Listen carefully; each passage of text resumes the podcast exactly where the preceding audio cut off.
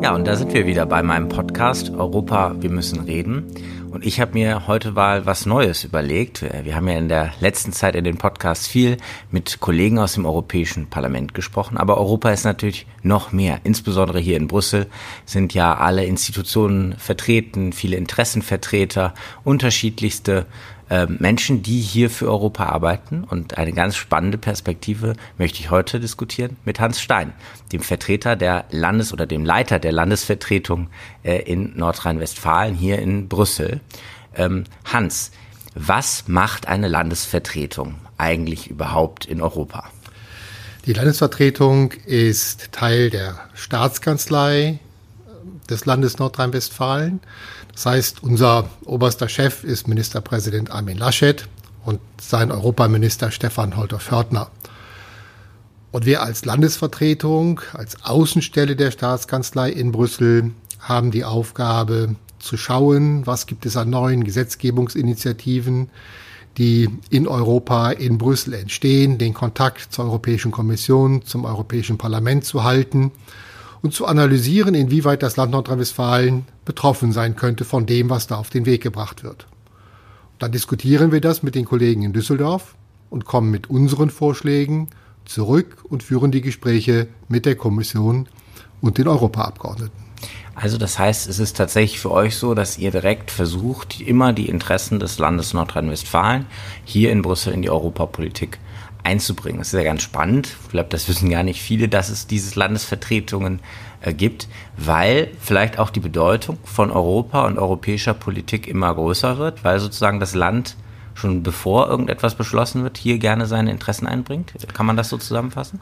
Ja, Europapolitik ist ja eigentlich keine, ist ja keine Außenpolitik, sondern ja. Europapolitik ist Innenpolitik. Wenn wir über Forschungspolitik ja. reden, gemeinsame europäische Forschungspolitik, an der sich beispielsweise die RWTH in mhm. Aachen oder die Uni in Köln oder die Uni in Münster beteiligt, dann ist das keine Außenpolitik, sondern mhm. das ist Zukunftspolitik. Und daran hat das Land Nordrhein-Westfalen natürlich ein großes Interesse. Wenn wir an das Thema Strukturwandel im Ruhrgebiet, künftig im Rheinischen Revier denken, dann wird es von Europa aus, aus der Europäischen Union heraus mit unterstützt. Das Land ist also stark betroffen. Und manchmal kann man auch sagen, Brüssel ist für Nordrhein-Westfalen ja viel näher als Berlin. Das stimmt. Das weiß ich auch als der sozusagen nordrhein-westfälische Abgeordnete. Äh, man ist eigentlich relativ schnell äh, in Brüssel und äh, es ist eigentlich so nah und es ist gut, dass man tatsächlich auch hier diesen, diesen direkten Draht hat. Das können wir auch so ein bisschen erzählen. Ihr sprecht natürlich auch, hast du eben gesagt, mit den Europaabgeordneten. Da sind natürlich auch die NRW-Europaabgeordneten für euch wichtige Ansprechpartner. Das heißt, man schaut da natürlich auch, und das ist für uns auch immer wichtig zu gucken, was ist denn für NRW wichtig, wie setzen wir das eigentlich um, wie bringen wir das hier auf die Tagesordnung und so weiter. Ähm, eine weitere Rolle, was ich jetzt hier so mitbekomme, es gibt ja eigentlich, glaube ich, von allen alle Bundesländer, das weißt du besser, sind, glaube ich, hier vertreten. Seit Mitte der 80er Jahre hm. sind die Bundesländer hier in Brüssel am Sitz der europäischen Institutionen vertreten. Natürlich die bayerische Landesvertretung sozusagen am pompösesten, ja, also mit dem Schlösschen hinterm, hinterm äh, Europaparlament. Das ist natürlich äh, sehr, ich meine, die Bayern wissen es, wir haben es ja äh, gesehen, jetzt auch gerade wie Söder äh, gestern Merkel auf Herrn Kim, die können schon so ein bisschen Pomp machen. Ihr macht das etwas sachlicher, ja, also hier eine schöne Vertretung, aber auch ähm, in der Nähe tatsächlich mittendrin im europäischen Viertel, glaube ich, auch wichtig einfach ist, um hier nah dran zu sein. Ich glaube, das ist äh, auch in Brüssel ganz wichtig. Und dann macht ihr aber auch viel, sag ich mal, neben dieser klassischen Vertretung der Interessen auch viel Kommunikation, Dialog, auch, auch Austausch oder auch Bildungsarbeit. Vielleicht kannst du dazu auch ein bisschen was sagen.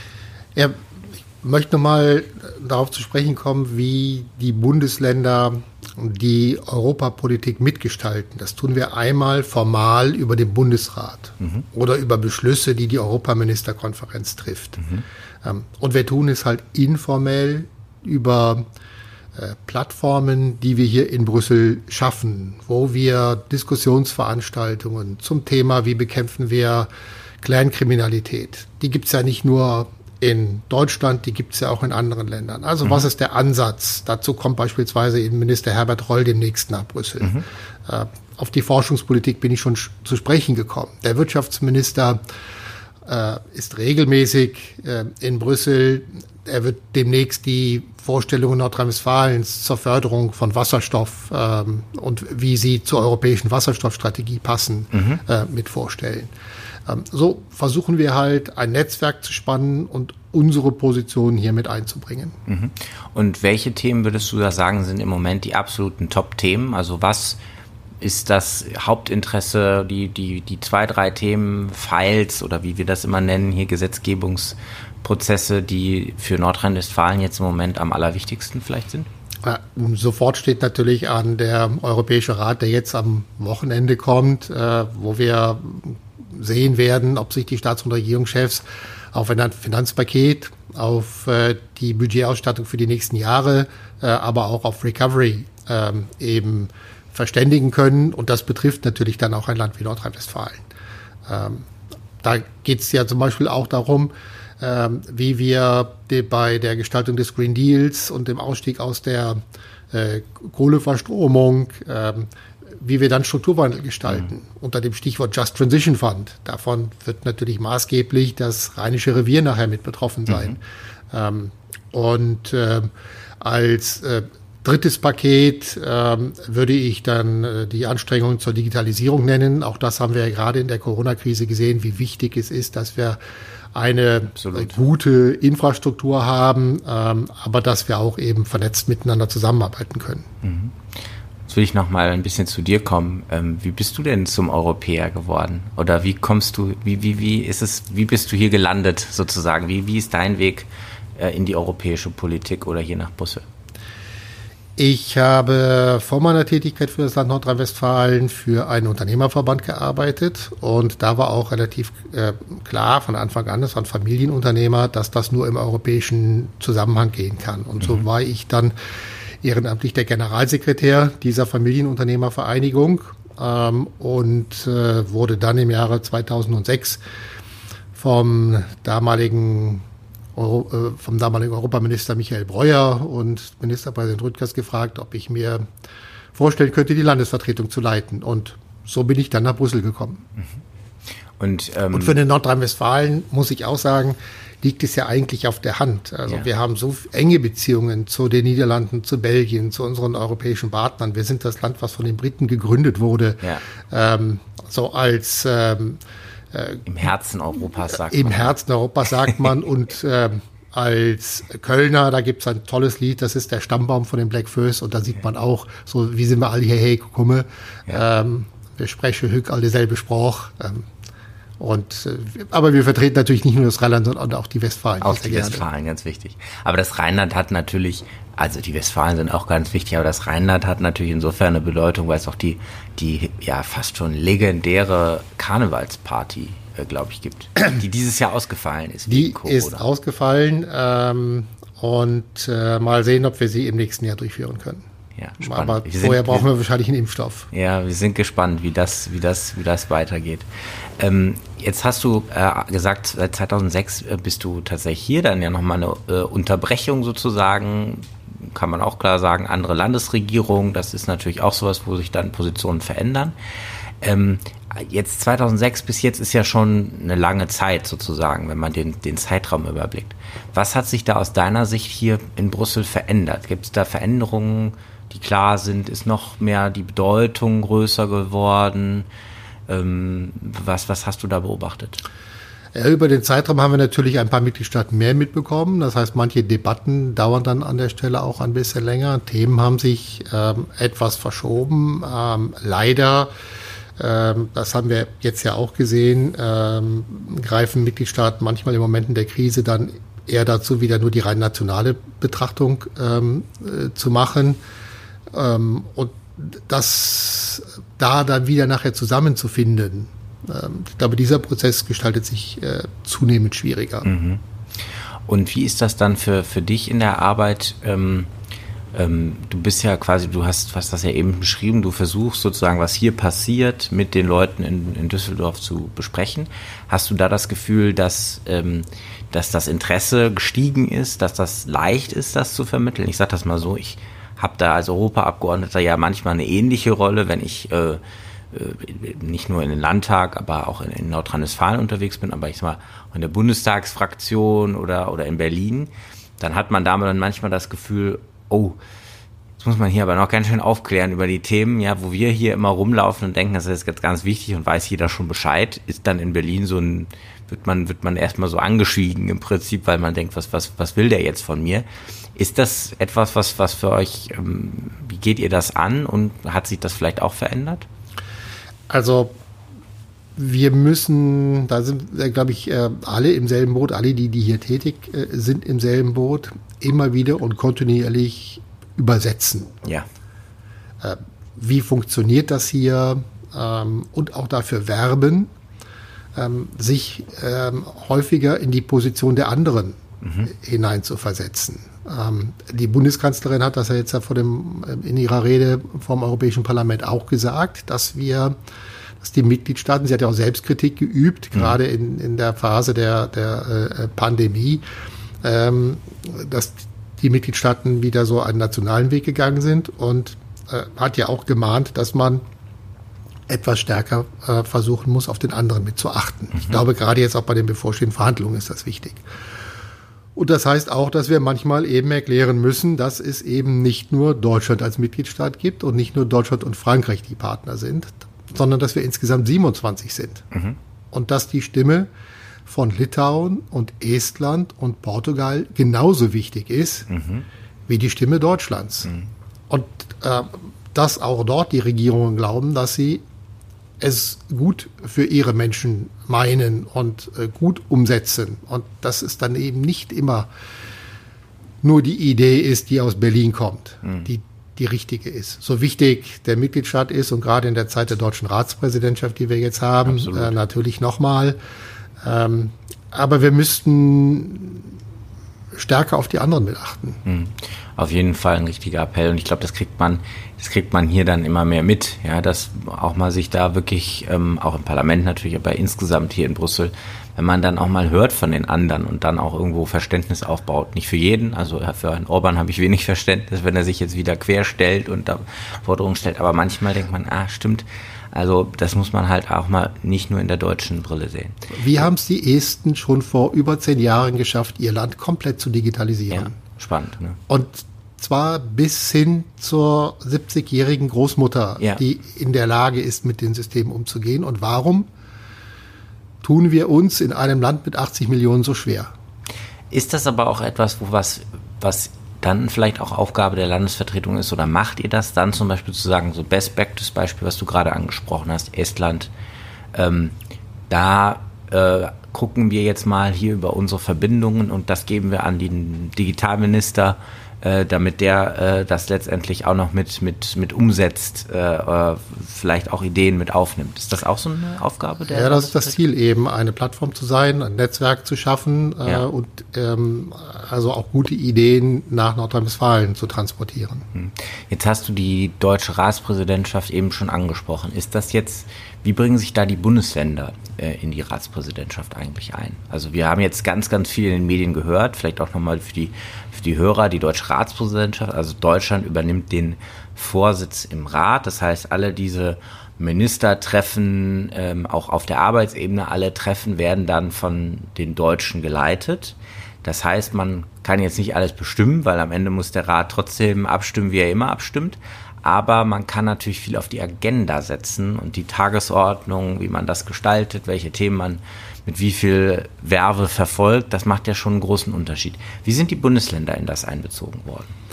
Da hat es natürlich bei der Programmgestaltung im Vorfeld regelmäßige Gespräche mit der Bundesregierung gegeben, wobei wir auch sagen müssen, diese Ratspräsidentschaft ist eine andere als die letzte Ratspräsidentschaft. Ähm, wenn man das mal mit 2007 vergleicht, es war eine komplett andere Situation. Mhm. 2007 ähm, haben die Bundesländer auch hier ein großes kulturelles Begleitprogramm mitgemacht zur Unterstützung der Ratspräsidentschaft, um eben auch die Vielfalt und auch den kulturellen Reichtum ähm, Deutschlands äh, hier den europäischen Partnern mitzuzeigen. Naja, in Zeiten von äh, digitalen Veranstaltungen äh, ist das halt ein bisschen schwierig, so etwas äh, äh, zu machen. Ähm, und auch die Schwerpunkte, die Deutschland hat sich sicherlich vorgestellt, noch viel breiter als Bekämpfung der Pandemie. Und dann haben wir ja noch die Debatte über, äh, gibt es eine, eine Verständigung mit dem Vereinigten Königreich? Mhm. Also das sollten wir nicht vergessen. Ja, ähm, auch die haben wir noch und wir müssen bis Anfang Oktober eigentlich zu einem Ergebnis kommen. Ja. Äh, gerade für das ein übrigens für Nordrhein-Westfalen Nordrhein ganz sehr wichtiges wichtig Thema. ist, weil Großbritannien ein sehr enger Handelspartner eigentlich ist. Aber ich weiß nicht, wie eure Einschätzung ist. Besonders positiv sieht es nicht aus. Ne? Man hat den Eindruck, als wollte das Vereinigte Königreich gar keine Verständigung haben. Denke ich auch. Ähm, und äh, die Europäische Kommission hat ja auch die Vorbereitung äh, wieder vorangetrieben, äh, wenn es nicht zu einem äh, zu einer Verständigung kommt. Und dasselbe hat diese Woche das Vereinigte Königreich getan. Also von daher, ähm, wenn gibt's vielleicht so ein ganz abgespecktes Abkommen mit irgendeiner Absichtserklärung für die Zukunft, aber schon eher ein Hard Brexit letztendlich. Ne?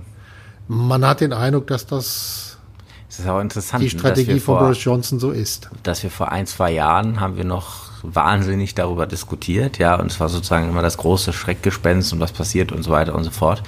Jetzt hat man so das Gefühl, Corona, das ist das Thema völlig egal. Aber das nutzt er natürlich auch taktisch aus, um das jetzt genau so zu spielen an der Stelle. Interessant. Jetzt hast du eben noch gesagt, ähm, wir müssen mehr auf die kleinen Länder achten, wir müssen europäischer denken, mehr zusammenarbeiten, wie Merkel das gesagt hat. Da finde ich ein tolles Beispiel. Vielleicht kannst du das mal erzählen, wie das gekommen ist. Fast alle Länder, fast alle Bundesländer sozusagen haben ja ihre Grenzen oder die Bundesregierung hat ja ihre Grenzen geschlossen in der Pandemie zu den anderen Nachbarländern äh, Niederlande, Nordrhein-Westfalen haben da einen anderen Weg gewählt. Kannst du das mal erzählen, wie es dazu kam? Ja, auch, ähm, auch die Beziehung zwischen äh, Belgien und Nordrhein-Westfalen. Ja. Äh, zumindest auf der deutschen Seite hat es da keine, keine Grenzkontrollen gegeben. Nein, es war eine m, klare äh, Initiative auch ganz früh seitens des Ministerpräsidenten, der auf äh, Mark Rütte und auf Sophie Wilmès zugegangen ist und mhm. gesagt hat, ähm, wir brauchen eine Abstimmung und wir haben ein Abstimmungsgremium gehabt, die regelmäßig, äh, zum Teil in täglichen Telefonkonferenzen zwischen den, der Landesregierung und äh, der niederländischen, der belgischen Regierung, äh, zugeschaltet der Ministerpräsident aus Belgiens. Die Botschaften waren daran beteiligt, wo man sich abgestimmt hat, äh, wo man ähm, erläutert hat, wie die Lage äh, gerade war und dann hat Nordrhein-Westfalen, das hat eben mit dazu beigetragen, dass die Grenzen an der Stelle nicht geschlossen waren. Es hat auch intensive Gespräche mit dem Bundesinnenminister gegeben, der eigentlich auch da die Grenzen zumachen wollte. Und das Land ja. hat sich dagegen gestemmt und hat gesagt, ähm, da haben wir viele Grenzkernpendler, die müssen ja. ihrem Be Beruf nachgehen. Das Krankenhaus in Aachen ist auch für Niederlande und für Belgier äh, ein wichtiger Anlaufstelle. Ähm, Nordrhein-Westfalen hat dann ja auch Patienten aus anderen europäischen Staaten äh, mit aufgenommen, gerade eben auch aus den Niederlanden, ja. ähm, die in Nordrhein-Westfalen behandelt wurden. Ähm, das haben sogar viele Kollegen auch aus den Niederlanden ja. direkt sozusagen hoch äh, äh, ja, gewertschätzt. Das hat man direkt mitbekommen. Ja. Und der französische Präsident hat sich ja auch äh, dafür gestern beim Nationalfeiertag äh, bedankt, ähm, indem er eben die Ministerpräsidenten aus äh, Nordrhein-Westfalen, aus Hessen und aus dem Saarland ähm, bei der Zeremonie zur Feier des Nationaltages mit eingeladen hatte, mhm. neben dem Bundesgesundheitsminister. Ja. Das war, glaube ich, ein ganz, ganz, ganz wichtiges Signal und es hat auch gezeigt, dass eben äh, Solidarität und Zusammenarbeit in Europa funktioniert. Ja. Absolut. Das, das ist das, was mich auch so ein bisschen schockiert, weil das zeigt ja eigentlich euer Beispiel oder das nordrhein-westfälische Beispiel mit, sag ich mal, Benelux, äh, zeigt ja letztendlich, ähm, dass, dass es geht. Also dass man, dass wir eigentlich diese Abstimmungsmöglichkeiten haben, dass das, dass das eigentlich möglich sein könnte. Warum ähm, klappt das, also warum klappt das nicht äh, überall in, in Europa und an unseren Grenzen äh, da auch so? Und warum fa fallen wir da wieder so zurück, ähm, äh, sobald es eine Krise gibt aus diesen sehr gut eingespielten Möglichkeiten der Zusammenarbeit. Ja, ich äh, kann nur sagen, das ist für, für Nordrhein-Westfalen ist es, ist es wichtig, dass wir offene Grenzen haben und den intensiven Austausch mit ähm, gerade den Partnern in den Niederlanden und in Belgien haben. Das hat es auch schon vor Corona gegeben. Es gab gemeinsame Kabinettssitzungen, mhm. es gibt einen regelmäßigen Austausch, ähm, es gibt ein Koordinierungsgremium, äh, hier in Brüssel. Das ist das sogenannte Benelux-Generalsekretariat, wo es einen Verbindungsbeamten aus Nordrhein-Westfalen gibt. Mhm. Ähm, für uns gehört das zur Tagesordnung. Mhm. Ähm, und äh, ja, deshalb äh, finden wir, äh, müssten auch so die, die Chancen, die der Aachener Vertrag, den es zwischen Deutschland und Frankreich gibt, noch viel stärker genutzt werden. Dass ähm, Regionen, gerade Grenzregionen, intensiver miteinander kooperieren können. Ähm, mhm.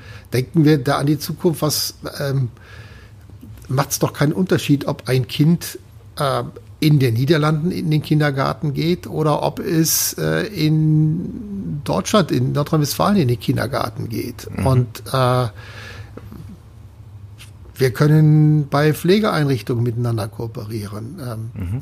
Wir haben Abkommen geschlossen, ähm, dass, äh, wenn es brennt, die Feuerwehr kommt, die am ehesten dran ist. Genau, so, Polizei und, über die Grenzen hinweg. Und dann ist es halt ganz vernünftig, wenn mein Haus dann eben, weil die belgische Polizei, äh, weil die belgische Feuerwehr schneller ist als die deutsche, ja, dann ist mir doch egal, wer das Haus löscht. Das Wasser ist das gleiche. Ja, und. Hauptsache das Haus wird gelöscht. Genau. Und da finde ich, es gibt noch viele Dinge, die man da eben verbessern könnte. Und mhm. ähm, zum Beispiel bei Krankentransporten und so. Da gibt es mhm. noch ganze, ganze andere Themen. Aber eigentlich ist es doch das, was die Bürgerinnen und Bürger erwarten. Dass ja. wir bei diesen Dingen, gerade bei diesen Dingen im Alltag, vernünftig miteinander nach klaren Spielregeln miteinander zusammenarbeiten können. Und dafür setzen wir uns unter anderem auch hier in Brüssel ein. Hm. Zum Ende meines Podcasts frage ich immer die Frage, ähm, wie meinst du oder wie sollte, wie ist deine Vision, wie sollte Europa in 10, 20 Jahren aussehen? Und bei dir sage ich jetzt sozusagen noch dazu, und wie NRW in Europa? Also wie soll das zusammenspielen? Wie ist da die besondere NRW-Perspektive vielleicht auch? In 10, 20 Jahren werden wir die europäischen, die Länder in der Europäischen Union, Nordrhein-Westfalen noch ein Stück weiter moderner gemacht haben. Äh, wir werden die Chancen der digitalen Zusammenarbeit nutzen können. Wir haben schon so einen Piloten gestartet wie das äh, digitale Krankenhaus. Das werden wir dann europaweit haben, sodass die Patienten, ähm, egal wo sie sind, von den besten Ärzten mit betreut werden können. Und wir werden ein offenes Europa haben, in dem wir hoffentlich nicht mehr erleben werden, dass Grenzen wieder hochgezogen werden, sondern wo wir vertrauensvoll miteinander zusammenarbeiten. Und um vertrauensvoll miteinander zusammenzuarbeiten, muss man miteinander reden. Das machen wir in meinem Podcast Europa, wir müssen reden. Lieber Hans, vielen Dank, dass du heute in meinem Podcast zu Gast warst. Sehr gerne. So, ich hoffe, der Podcast hat euch heute wieder gefallen. Wenn ja, dann lasst doch einfach eine gute Bewertung da, teilt den Podcast mit Freunden oder schreibt mir Feedback in die Kommentare.